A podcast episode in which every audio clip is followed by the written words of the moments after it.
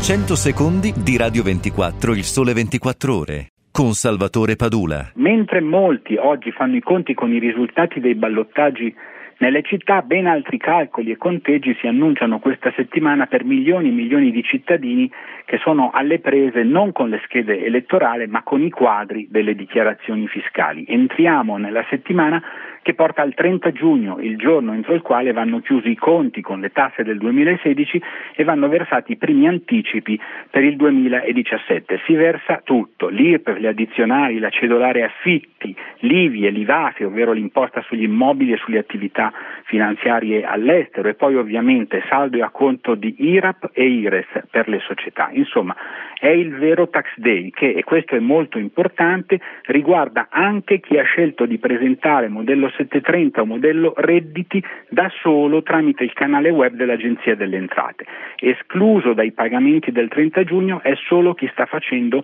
il modello 730 con il CAF perché penserà poi a tutto il datore di lavoro. In realtà si può andare anche oltre il termine di venerdì perché con una maggiorazione dello 0,40% tutti i pagamenti possono slittare al 31 luglio, altra data clou sul calendario fiscale perché si dovrà pagare la prima o unica rata della rottamazione delle cartelle Equitalia, ovviamente per chi ha scelto di aderire, e si potrà anche presentare la domanda per regolarizzare i capitali illegalmente detenuti all'estero. Insomma, luglio si annuncia un altro mese caldo per le tasse, per la tregua fiscale dovremo aspettare agosto.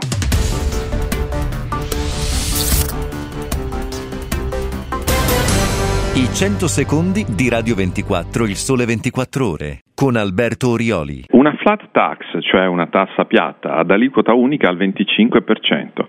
È la rivoluzione fiscale proposta dalle colonne del Sole 24 Ore di ieri da Nicola Rossi, presidente dell'Istituto Bruno Leoni. Sarebbe un vero e proprio nuovo patto sociale tra cittadini e Stato. La base di partenza è che non deve avere impatto sulla finanza pubblica, ma dunque come funzionerebbe in concreto?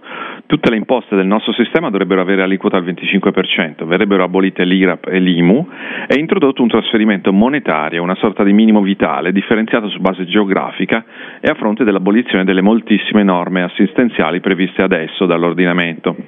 Ovviamente dovrebbe cambiare del tutto il sistema di finanziamento delle prestazioni sanitarie, con un aggravio di costi di tipo assicurativo per le fasce più abbienti. L'IRPEF diventerebbe un'imposta sul reddito familiare, con una deduzione annua di 7.000 euro per i nuclei composti da una sola persona, che aumenterebbe con l'aumentare del numero dei componenti.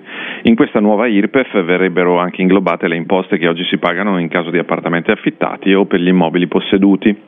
L'idea di progressività costituzionale verrebbe superata e di progressivo ci sarebbe nel medio periodo anche uno spostamento della fiscalità dalle imposte dirette a quelle indirette. Un vasto programma, avrebbe detto De Gaulle, non è detto che sia tutto realizzabile ma meritevole di approfondimento sì, sarebbe un modo per la politica di uscire dalle baruffe chiozzotte di piccolo cabotaggio e di portare la discussione sul livello più alto e più in linea con il ripensamento che anche l'Europa sta facendo di se stessa. Del resto sono tutti d'accordo su un punto, il fisco italiano è la manna dell'evasione e non garantisce l'equità che i padri costituenti avrebbero voluto. Forse manca solo una postilla, se mai arrivasse la flat tax chi non paga verrà davvero massacrato. Seguici dal lunedì al venerdì su Radio 24 e RDS e in video su radio24.it e rds.it.